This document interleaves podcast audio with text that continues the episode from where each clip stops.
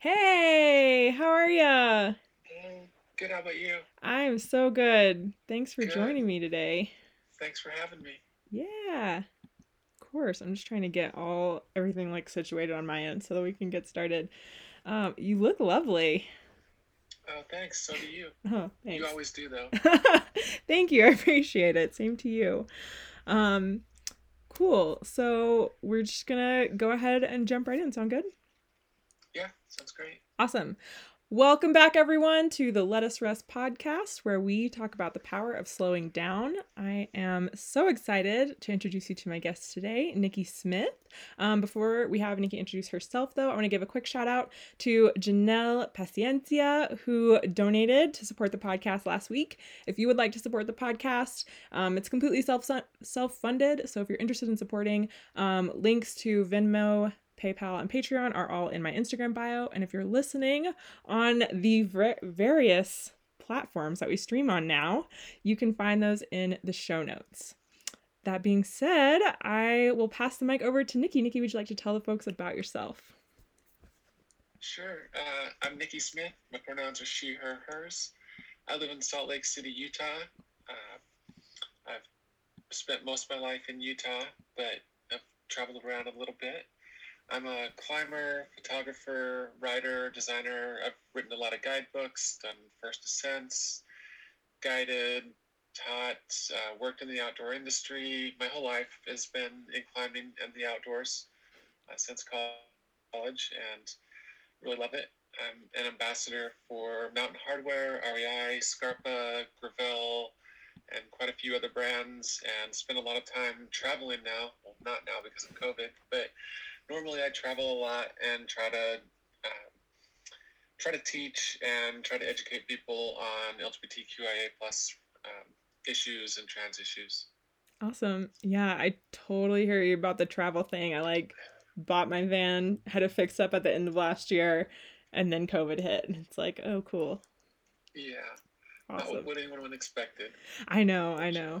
But, it's just, it's waiting there for when the time to adventure is here again.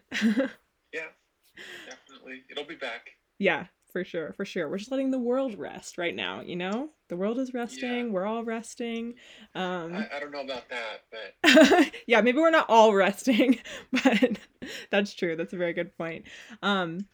So I think you've listened to a few of the other episodes maybe, and heard that I always like to start off our conversation by asking, when is the last time you took a nap?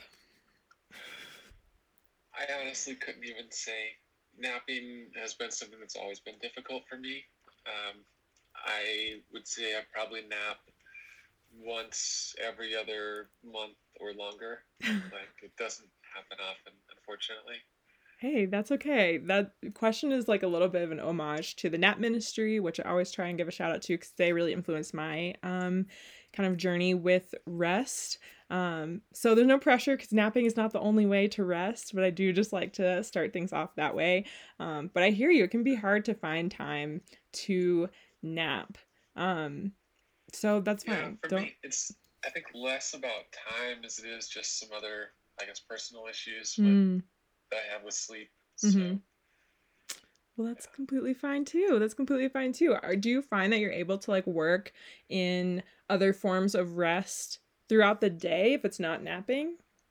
Yeah, definitely. I've had to figure out, sleep has always been an issue for me. I'm typically up really late, sleep very little. I've had nightmares all my life, and for quite a while, about 15 years, I had night terrors where I'd wake up screaming and just, not in a good place. So sleep has always been a little difficult. And I've had to come up with a lot of different workarounds in a way for that. Mm-hmm. One of my favorites, it's probably kind of weird, but I'm really tall, so I don't fit in a bathtub. So long resting baths aren't really good for me. Mm-hmm. But I'll take a long shower, and I'll just turn on the water, sit down on the bottom, and that's my place where I can cry, I can scream, I can just let it all out and just sit there and relax for a little bit. and just there's something about that hot water coming down on me that it just helps relax me in a way that nothing else really does. Yeah, I can definitely relate to that like just having things like wash away. It just like takes things down the drain away from you. And yeah, I find myself go ahead. I'm sorry. Go ahead. I was just saying, I find myself when I'm in like a hot shower, I'll just like stand there with my hands out and just like let the water run over me, because it is just so relaxing to just stand there and be warm, and it's like, I don't know. But yeah, it's a really good way to relax. Yeah, it's nice too, because that kind of hot, damp air just allows you to breathe better while you're crying. It just washes the tears away. It's, I don't know, it's kind of symbolic in a way, I guess, that I can let the tears out and they're instantly washed away, and I can come out refreshed and all that's gone. It's washed. It's literally washed off me. Yeah. Yeah. So I find a lot of metaphor in water, whether that's like in nature or like you said, in the shower. Yeah. Just like you can let it out and then you can let it go, 'cause it's being carried away. Yeah. Yeah. Awesome. So you mentioned that you've struggled with sleep recently, and I think that's something that we'll touch on in a little bit, but I'm curious, before we get into that, what are some of your memories around rest when you were younger? Do you have any like distinct memories around rest? Yeah, you sent me these questions recently, and I had to think really hard about that. I've had the last three years or so, I've had to think a lot about things in my past life, and I've had a lot of realizations because of that. And yeah, that question was really difficult. I don't know that I ever really have rested, and I had to think about it a lot. But when I was younger, probably up till 5 or so, like I did a lot of stuff with my mom. I helped her with cooking. I did a lot of art, sewing, quilting, knitting. And then a lot of my friends were girlfriends, and I had guy friends as well. And I remember there was this point somewhere around 5 or 6 where all that ended, and my parents aren't around anymore to ask them what happened. I kind of maybe have some ideas about that, but all of a sudden I was put into baseball and soccer and basketball and wrestling and trombone, and kind of forced into all these activities. And I was constantly busy from that point on. My family was on our church's welfare system, and so all our Christmases, everything were given to us, and kind of because of that, we always worked. We always had side jobs, and so I mowed lawns, I baled hay, I worked on farms, I did whatever I could to earn money. So it was just always being busy. And then it kind of built on that. My father had leukemia. He died when I was 14, and he set some goals for me that he wanted to see me achieve before he passed away. And so I had all these, I don't know, all those things he wanted me to achieve put on me that just kept me busy, and I've been busy ever since. Yeah. And some of that was a lot of that was actually really negative in my life. Staying busy, I used that busyness as a way to avoid issues, and it became really unhealthy. Yeah, thank you for sharing that.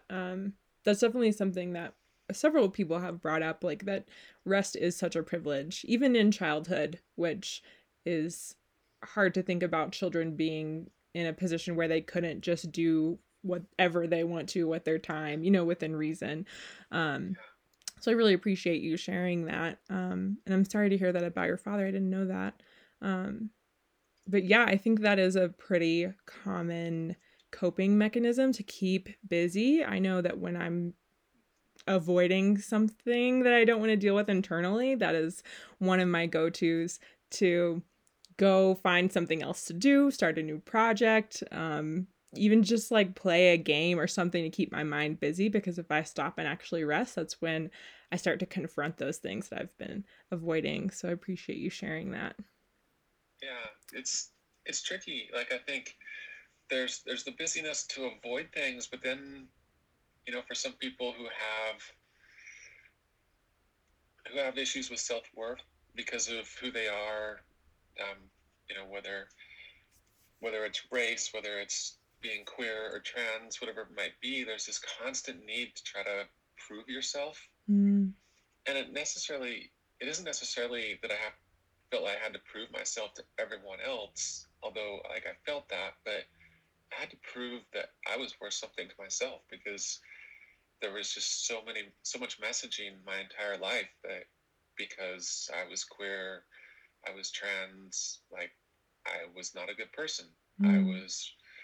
I was worthless. I was going to go to hell. I was bad. And so, yeah, I used those activities to try to make me feel better about myself too, but it was never enough. Mm-hmm. You know, it was just this constant, I had to keep going to avoid it, and I had to keep going to prove somehow that I was worth something, but it didn't matter what I accomplished. I had to keep doing more because it never convinced me that I was. Yeah. Yeah, absolutely. I think that is one of the myths that we're trying to debunk, or that I'm hoping to debunk with this podcast and with these conversations, is that you can't work to earn your worth. Your worth is inherent. And so divorcing these ideas of work and worth is something that I'm really hoping people will gain from these conversations. So I'm, again, super appreciative to you bringing that perspective. Have you done anything explicitly to try and unlearn those ideas that were impressed upon you, that you needed to work to be worthy? Definitely therapy. Mm. Therapy has been huge for me, and I'm privileged enough that I can actually afford it. You know, it's ridiculously expensive, and for someone who's trans, like, it's medically required. I have to go to therapy. I have to have letters from multiple therapists in order to do anything to my body. Mm. So it was necessary to unlearn. It was necessary to stay alive, and it was necessary to be myself. But it was huge. You know, there's so much stigma about therapy, and there shouldn't be. Mm-hmm. People who go to therapy often are healthier and happier because of that. And that shouldn't be something we should stigmatize. It shouldn't be something that we should look down on someone for having gone to therapy. That's something we should encourage. Mm-hmm. And it needs to be more accessible as well. It's just, and I don't know, even if it is accessible, the problem is most of the therapists don't look like people who are different. And that needs to start changing as well. Like, I know I've seen, I'm not sure if it's some of your stories, but a lot of people, like, for a Black person to find a therapist is almost impossible. I don't know of any other trans therapists. Mm-hmm. Like, I was fortunate enough to find a queer therapist that really helped. But, you know, we need more people in therapy that look like us, that can relate to us, or we can relate to. And I've had issues with therapists where I went and just like, this person does not get me, and then you don't want to go back. Yeah, absolutely. Needs to change as well. Yeah, I think that that's definitely part of the conversation around access, because while you may be able to financially access therapy, or, like, you know, physically access therapy by having someone close to you, just because there is a therapist there doesn't mean it's going to be the right therapist for you.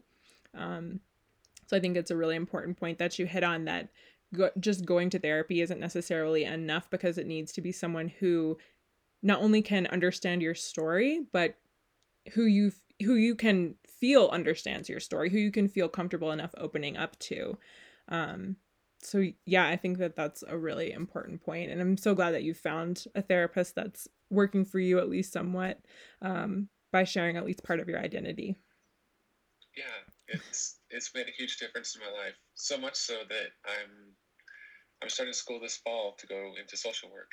Yes, I'm so excited for you. I remember when you told me that was really great news. Is there a particular area within social work that you're hoping to work on? Well, what I'm hoping to do, I mean, I definitely would probably have a private practice and do work with the trans and queer community. But what I'm ultimately really hoping to do is get more into the policy side.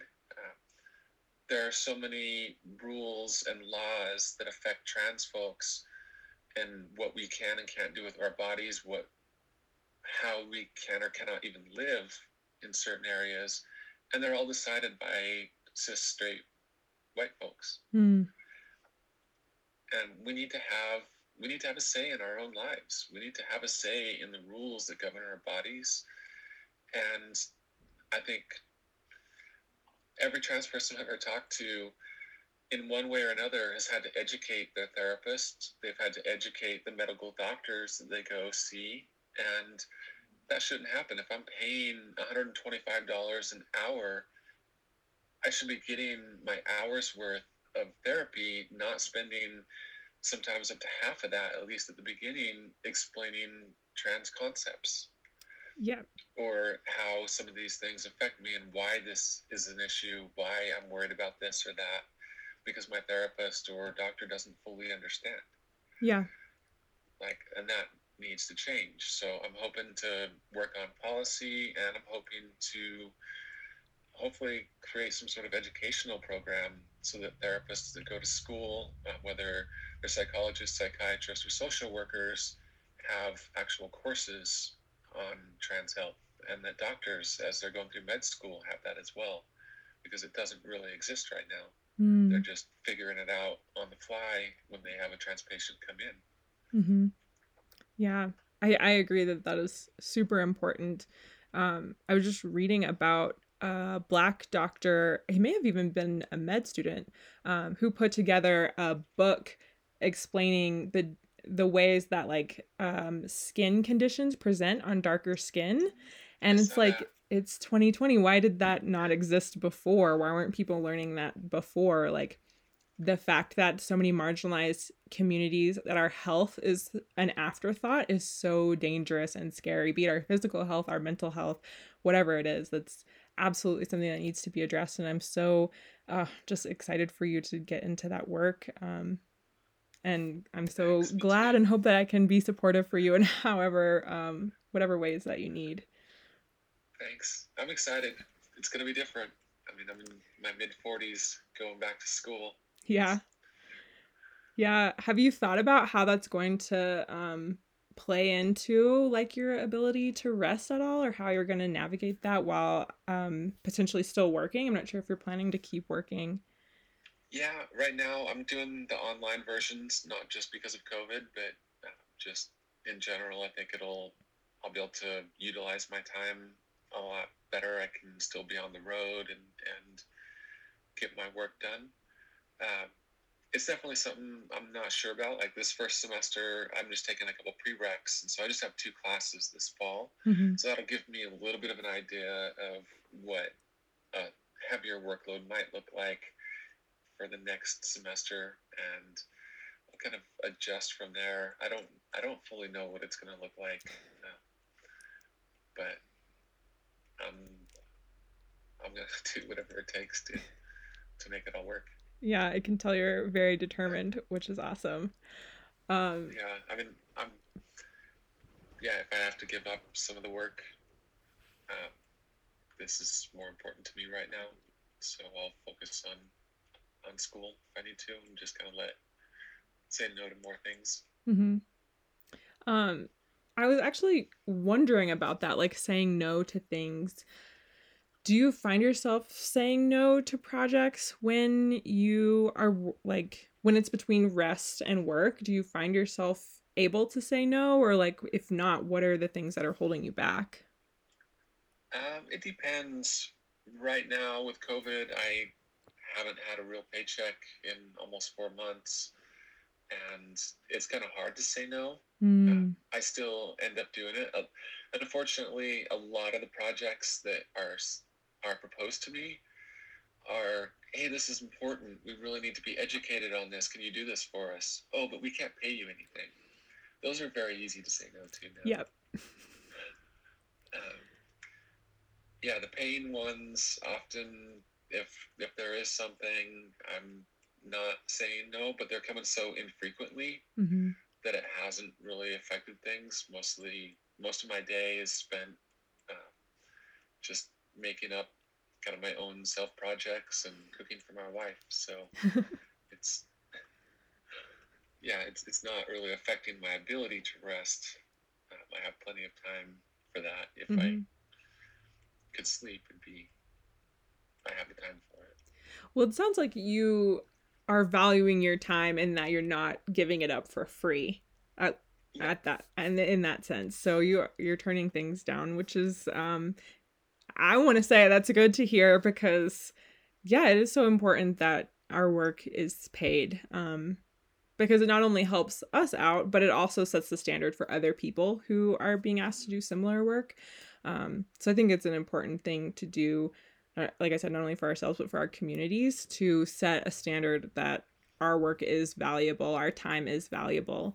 Even if you're not like explicitly saying no because you want to rest, like, you're still valuing your time in that way. So I think that's very good practice. Good job. Yeah, that was something I learned early on in like being an artist in the outdoor world. You know, people are always starting up new magazines or a new company, and they come to you with, we'll trade you exposure for it. We can't pay right now, but as we grow, we'll use your work more and more and be able to pay you. That never worked out. I learned that really quickly. And then the ones where it did, where they did grow, once you set that rate low, they're not going to change it. Mm-hmm. Like it's rare that they're going to grow with you. Yep. And so, it just ended up hurting myself and hurting other photographers or artists. And it's a trap that I think a lot of creatives fall into. And I think a lot of people wanting to do Jedi work end up falling into it, because it is so important. And these companies do need to start learning this and do need to start changing.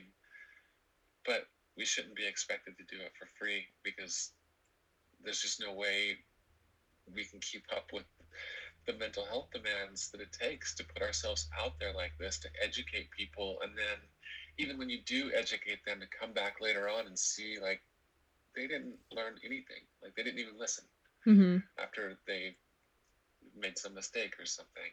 And it's hard. Yeah. So it definitely needs to be a paid thing. Yeah. I a lot of what you're saying is really hitting home, because like you mentioned, the work is so important, and it is important for people to hear and for people to learn, but it also needs to be valued.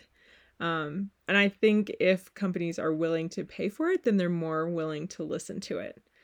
If it's going to actually cost them something, if we're mutually investing, so I'm investing my time and you're investing your capital, then I feel like it's a reciprocal agreement where my work is actually going to be taken for what it's worth. Versus if I just give you something for free, it's very easy for you to just like brush it off and let it go and not necessarily take it to heart. Yeah. I think often when the companies or people who do want it for free, it's just for that face value. Like, okay, we did this. Mm-hmm.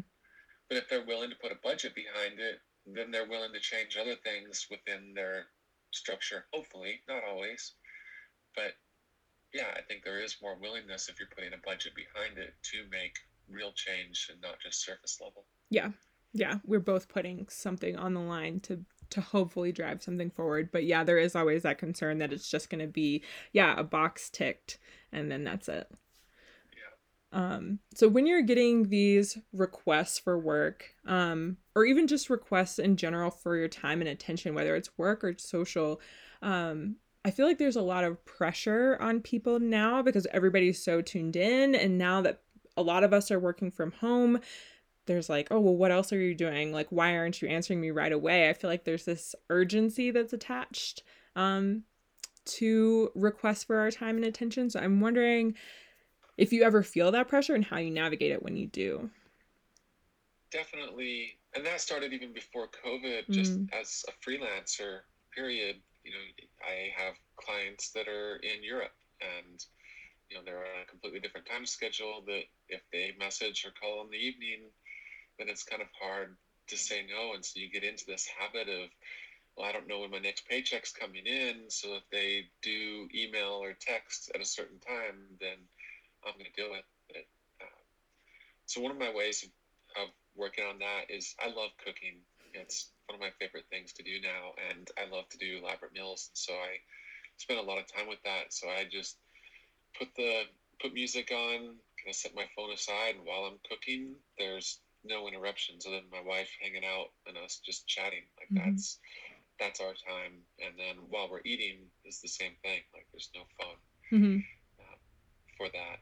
And then a lot of it is trying to get out into the mountains as much as possible where there isn't a cell signal and just be gone. Yeah. Not have to worry about it.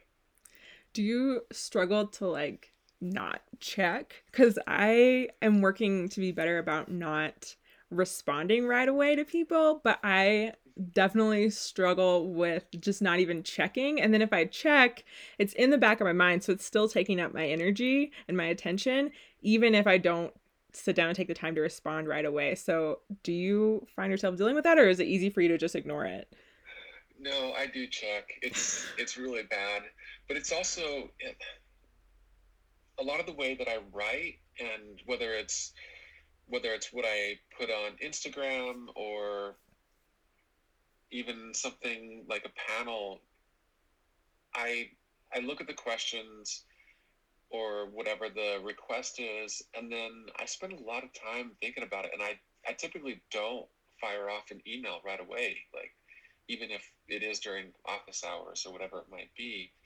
I will often take a day or more and just think about it and just constantly process it, which that can not be a great thing as well, because like I'm just, I didn't answer the email, I looked at it, and then that's what I'm doing all night long, is thinking about, well, how do I respond to this in a way that I can ask for what I need and say you all need to be doing this, but not do it in a way that completely ruins the relationship. Like I'm just trying to formulate that plan constantly, and then I write and rewrite everything in my head before I commit things to paper or the screen. Mm-hmm. And sometimes I'll even go on my phone and use the voice recorder, and I'll talk it out and then play that back, and then that becomes the basis of the start of whatever I'm writing, and then just keep rewriting. Mm-hmm. And so those revisions just take all this time that I probably shouldn't be, but it's also kind of how I work too. I don't know how to separate it right now. Yeah. I was actually, when I was thinking of questions for you, I was thinking about like, you seem like such a considered person, like in the way that you respond. It seems very like thoughtful, and like you've taken your time to really think about what you want to say, which is something that I admire about you, because I am very much like say whatever I think when I think it. So I think that it's a good quality. I mean, now that you're telling me that it eats up a lot of your brain space, maybe it's not. I don't know how you feel about it, but I think it's something that I look up to about you for sure.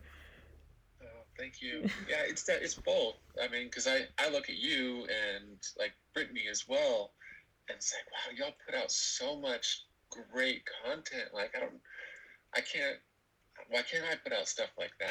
Like why can't I just knock this stuff out day after day?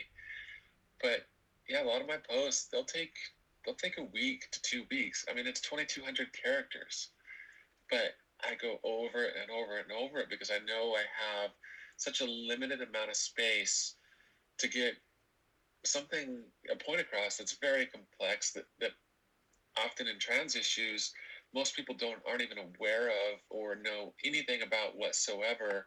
And so I have to kind of explain what's going on, talk about how it affects me or others, and then hopefully have something that they can do in there. And I don't know, I feel so much pressure to make sure that they get it right away that I spend a long time on it. Mm-hmm. And yeah, probably too much sometimes.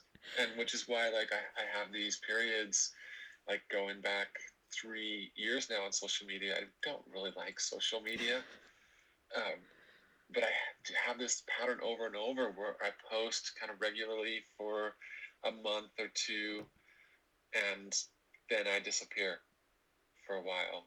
Mm-hmm. And then I come back and post a little bit, and then I disappear. And yeah, it just thinking about, I don't know, I think too much about, like, how is someone going to react to this? Am I going to hurt people that I'm trying to help by saying this? I'm like,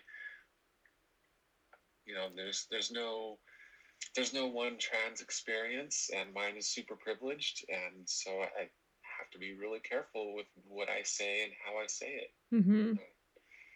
So it's just, yeah, it takes a lot of energy. Yeah. I definitely hear you on, like, the explanatory preface. I think there's an episode of, I think it's Code Switch, the podcast, where they talk about the explanatory comma, where, like, if you're with your in-group, your community, and you use a word or a phrase that's familiar to everyone, but if you, and they'll all understand it, but if you're with, like, a majority group or a different group of people, you have to always provide that explanation after you use it. And I feel like I personally have tried to explore more long-form ways of getting points across, whether it's like the podcast like this, where we have a whole hour to dig into things, or when I do like an Instagram story lesson, because then I can make it not as long as I want to, because I'll lose people's attention, but longer than I normally would in just an Instagram post. So I definitely hear the limitations there, and like having to think and be really considerate about what you're saying and how you say it. Especially coming from like a place of privilege, because I am a Black woman, but I have, you know, light skin. I come from a middle class background. Like, I do carry a lot of privilege, and my Black experience isn't the same as another Black woman's experience. So yeah, I think it is important to take time and think about what you're going to say. So I think it's something I really admire about you, as long as it's like presenting in a healthy way for you. Oh, thanks. Yeah, it gets tricky because, you know, the code switching isn't just with our own identities, whether it's trans or Black. Then there's, you know, the Jedi identity, where the language we use when we speak to one another in the Jedi community is something that most people outside of that don't understand in any way. Mm-hmm. And, you know, there's just, okay, so then there's the trans, then there's Jedi, and then there's all these other levels of language that we're kind of used to, and it's such a part of our vocabulary for how we talk about ourselves, that, like, okay, now how do I say this in a way that someone without any experience whatsoever is going to understand? Yeah. Yeah, it's tricky. Yep, absolutely. And I think you do a great job of it. Oh, thank you. Like, thank you so much. Your stuff, your work is so good. And yeah, I'm just constantly, it's just like, I don't know how she keeps putting all this work out the way you do. Well, I quit my day job. That helped. Yeah. To be totally transparent, I quit my day job, and that gave me a lot more time to dedicate to stuff like this. And so far that's working out for me. But again, that's another privilege that I have, that I had the freedom and comfort to be able to do that. So I've tried to take it pretty seriously, as someone with the time and background that I have, to use the time wisely and invest it back into my community. So fingers crossed that I'm able to keep that up. Yeah. So one thing that we also like to talk about on the podcast, and part of what I think is incorporated in avoiding that like urgent need to respond, is using rest as a form of resistance. Because I think that urgency comes from that capitalist idea that we have to keep going, and we have to get things done quickly, because if we don't get them done now, then someone else is going to do it. Someone else is going to get the opportunity. And so I think we can fight back against that by slowing down and taking our time. But I'm wondering how the phrase rest is resistance, how does that land with you, or how does that show up in your life? For me, it's not, I guess, rest is in sleep. It's me time. So when I'm traveling on the road, I'll try to make it, you know, set my travel itinerary to where, if, like, I did a couple ice fests in New Hampshire and then in the Adirondacks, and in between, I had a couple days carved out so I could go to downtown New York and just spend time in New York, and then go dancing every night. And that's super important to me, to be able to just get out and dance. And for those, 2 to 4 hours I'm on the dance floor, it's just me and the music and like nothing else. And I can tune everything out. And climbing has been that for me. It isn't always that way for me anymore, unfortunately. Running has been that for me more so lately, even though I have so much time I'm thinking about when I'm running. I find myself just stopping and sitting next to the stream for a while, and then I'll just record myself send messages to friends once I get service, or that's when I write, or I cry a lot outside too. Mm-hmm. And I'll just sit down in some beautiful place and just record myself talking and think about some of the things I want to express and use that time in that way. And that time is just for me. Mm-hmm. And so it's, just carving out those spaces where it's just my time. Yeah. I like hearing that. Something that I was talking with Saisha McGee, she's another Brown Girls Climb leader who Saisha, I'm sure. We haven't met in person yet. We've talked online, been in a couple chats. Oh yeah, she's lovely. But so she's a fellow climber. You're a climber, I'm a climber. And we were talking about like this idea that climbing and a lot of other outdoor sports, like it's seen as the ultimate goal if you're like suffering the most. Like that's when you're doing it the best, is if you're suffering. And we were talking about our experiences as Black women. Like there's already so much suffering in our life that I don't want to incorporate that into my hobby. I want my hobby to be enjoyable and I will suffer on somebody else's time.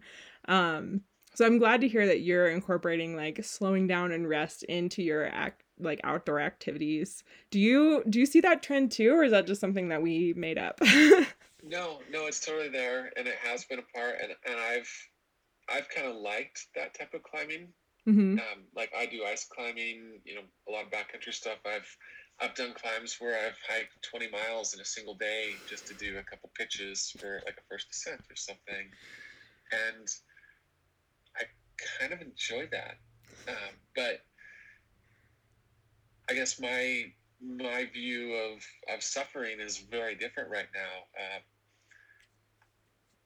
I'm still not always comfortable at crowded crags or at climbing gyms, and so I typically avoid those and opt to go with just a handful of friends that I know and trust really well, and go someplace that's a little more remote and isn't as popular. And that's kind of my way of avoiding that suffering, because to me,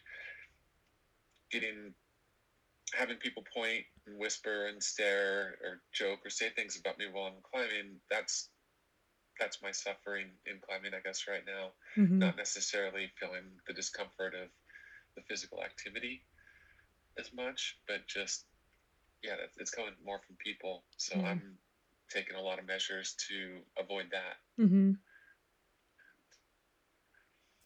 Yeah, thanks. Thank you for sharing that. That's, I think something that I hear from folks about, like, not feeling completely comfortable in a climbing gym, for various reasons, but because it's just not welcoming to everyone who wants to go climbing or who is a climber. And I think that's part of the need to expand the definition of who is a climber, who can be a climber, what does climbing look like. And something that I've been thinking a lot about personally is just this idea of like solitude being a way to rest, even if you're not physically resting, just like the idea that the more people you're around, the more you have to kind of modify yourself, your behavior, control your reactions to things, manage your emotions. And so the fewer people that you're around, like it feels like rest to me, because there are fewer other personalities I'm having to interface with. And I don't know if that makes any sense, or if that's definitely. Okay, good. Because it can be really emotionally exhausting to be around people, especially who don't know you well or who aren't welcoming to you or people from your community. And I think that that's an important way to prioritize rest as well. So I'm glad to hear that you're doing that for yourself. Definitely. And Sam made a good comment in the thing we need to expand the definition of what a climber looks like. Mm. That's totally true. In so many areas, because the more we see people like us, the more comfortable we are going to be in the gym and the more comfortable we are going to be at the crag. We won't be the only one like us. And so we won't get those stares the way a lot of us do right now or have more so in the past. The more we can make people feel comfortable in this, the more we're going to be comfortable. Mm-hmm. Mm-hmm. And that goes for everyone out there. I mean, I think everyone at some point has felt uncomfortable or unwelcomed out there. And I just hope people can kind of think about how that made them feel and try to do something to help others feel more comfortable. Yeah. Yeah, I think those ideas of comfort and safety are very, very tied with the idea of rest, because if we're not comfortable and we don't feel safe, then we're not going to be able to let our guard down enough to rest, whether it's sleep or just, like lay in a hammock and listen to the river run or whatever it is. Yeah. Yeah. Absolutely. Awesome. So I only have one more question for you, but if anybody else has questions, use the question button if you're listening on Instagram. But my question is, what are some ways that we can collectively incorporate rest as a means of liberation? So like, how can we lower barriers to rest, or how can we like perpetuate these ideas of rest and the importance of rest, so that it becomes less of like a self-care and more of a community care practice? I think some of it is starting to look less and less about the I in it and the we. We start looking at some of the things like we were talking about mental health and access to therapy. There are so many different barriers, and it isn't always just financial. And we have to look at all the different ways that someone doesn't have access to that. And the more that we can help break down those barriers, that's going to increase our access as well. Mm-hmm. And I think, a lot of ways the Black Lives Matter movement is a perfect example of this.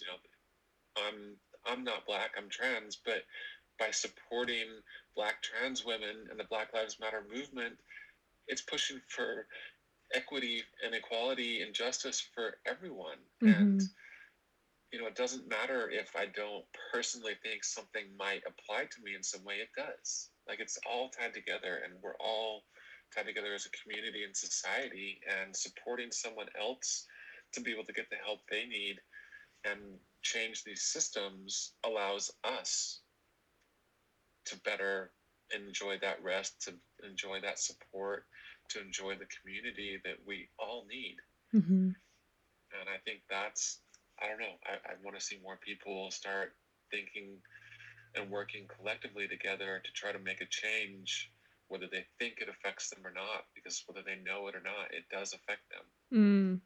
They just haven't dug deep enough to see how it has.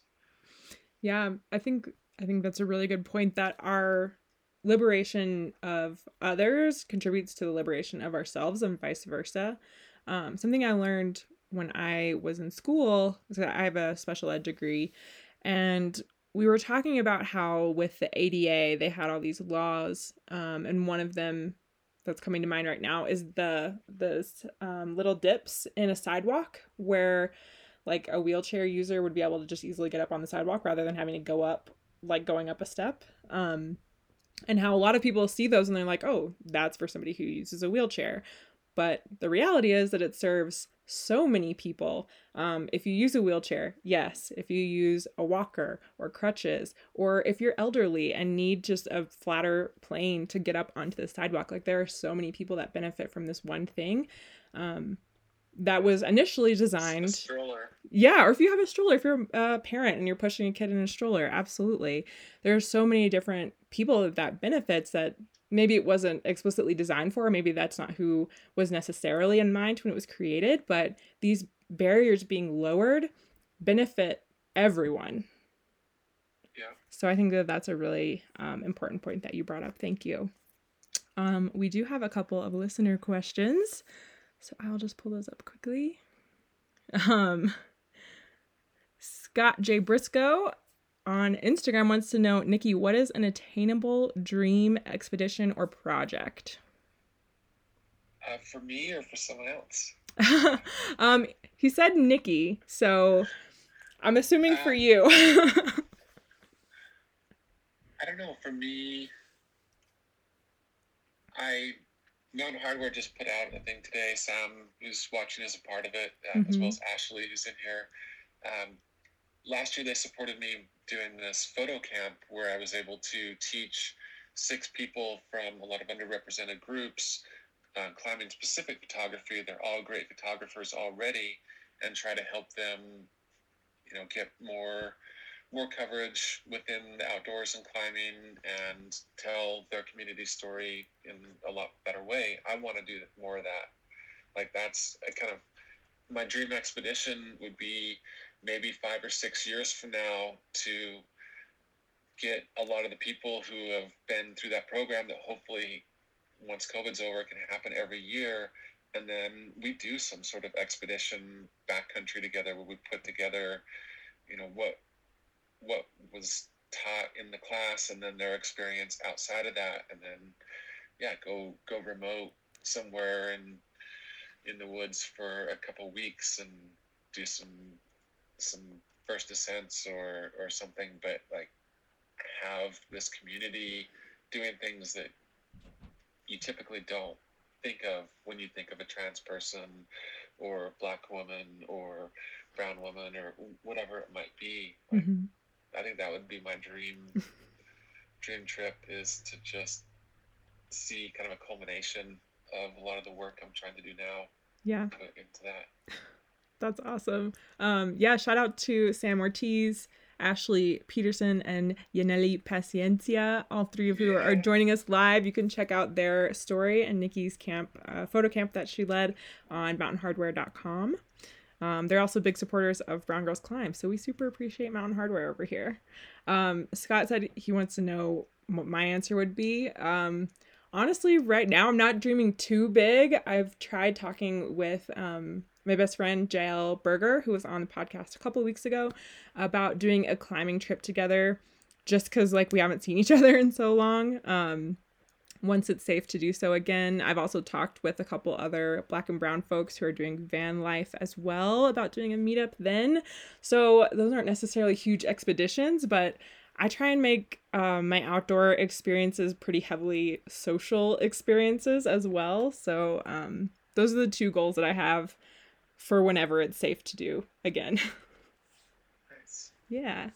And then we had one other question from Yaneli. Janelle takes photos on Instagram. Do you have a dance playlist you can share with us? I do have a dance playlist. Depends on what type of dance you're asking about, though. That's amazing. Yeah, I don't know if I knew how into dancing you are, because I am also very into dancing. I'll go with a group of friends and they'll all take turns dancing with me and sitting down, because I just, once I'm on the dance floor, I don't stop. So maybe we need to go together next time I'm in Salt Lake. Definitely. Unfortunately, I haven't danced in Salt Lake other than Pride. There was a pop-up dance party. There really aren't clubs where I feel comfortable going out just club dancing. That's fair. I do some other dance here, going to dance studios and kind of learning, and I'm going to be a dance instructor for a studio soon. I'm taking my certifications right now. That is so cool. What kind of dance? Pole dance. No way. That is amazing. Oh my God. I want to take a class from you. It's super fun. That's so cool. I've never tried, but it looks really fun. Janelle said she wants some booty shakers, some booty shaking music. I'll have to put together a playlist and share it with you. Yeah, if you send me the link, I can include it in the podcast notes as well, so that people can listen. Yeah, I have a whole playlist for pole dancing, but typically I try to find a club that has certain types of music, and then but often it's just I'll go to wherever I can in that area. So I don't really have playlists for going out to the club, but yeah. I've got the sexy playlist. Oh yeah, we'll take any and all playlists that you have to share. You could just give us your Spotify link and we'll share that. That sounds amazing. Okay. That is right definitely. What were you saying? Yeah. Oh, right now it's just an iTunes playlist, so I'll have to put it on Spotify. Hey, either way, music is a huge part of my rest practice as well. That is one way that I can tune out and change my mood, is just by putting on the right playlist. So I'm here for it. It's good. It might melt your speakers though. It's hot. Oh, okay. Fair warning. This one comes with a caution label. Oh my gosh, you're too funny. All right. Do you have any final thoughts for the listeners? Anything you want to share? Any projects you want to plug? Anything at all? What have you learned the most since you've started doing this podcast about rest or your relationship? Oh, goodness. That's a good question. I think I've just learned how to expand my idea of what rest looks like. Because I know what rest looks like for me, but people tell me, oh, well, I do this project is my rest. Katie was talking about beading. She uses beading as a way to rest. And where I would think about that as maybe work, it's rest for her. And that's not what rest looked like for me, but it's just helping me expand my idea of what rest could be for other people. And her earrings are beautiful too. They are. Oh my gosh, Nikki, she made me a pair. I saw. Oh, they're so amazing. If you don't follow Around the World in Katie Days, she has a earring account called WeChola Made. She does beautiful work. You should check them out. And she is very kindly gifting me a pair that I will probably be wearing on next week's podcast. So definitely tune in for that. Yeah, she does amazing work. And yeah, for me, I would consider that work. But for her, it's meditative, and that's a form of rest for her. So I think that's kind of expanded my perception of what rest could look like. Because like I said, I did come into this kind of journey through the Nap Ministry, and they really prioritize sleep and stillness and not working as their way of rest. So it definitely helped me expand my ideas around that. That's a great question. Thanks. Yeah. Awesome. Well, everyone, I'm so grateful to Nikki Smith. Thank you so much for joining me this week. Thanks for having me. It's so good to see you. You too. I know. It's been a little bit since we've chatted, so it was great to just catch up with you. I'm glad you're doing well. I'm excited for you to be starting school, which is probably coming up soon. It's the end of July already. Yeah. August 25th, I think, is the first class. It's online, so I don't know that I have to, be there on that date. But, yeah, it's coming up. Awesome. Well, yeah, thank you everyone who tuned in. Thank you, Nikki, so much for your time. If you want to listen to the other episodes, they're on my Instagram, laura.edmondson, on IGTV, or you can also find them on Apple Podcasts and Spotify now, which is very exciting. I'm so excited to be able to have them streaming there as well. If you'd like to support the podcast, there's a link to my Venmo and PayPal in my Instagram bio and also in the show notes if you're listening off of Instagram. Thank you everyone who tuned in. Thank you, Nikki. I'm so grateful, and I hope that you all have a beautiful week, and I'll see you next Thursday. Yeah, thanks. Thanks for everyone listening. There's a lot of cool people I can see that have been watching this whole time. Thank you. All right. Thanks everyone. Take care. Cool. Have a good day. You too. Bye. Bye.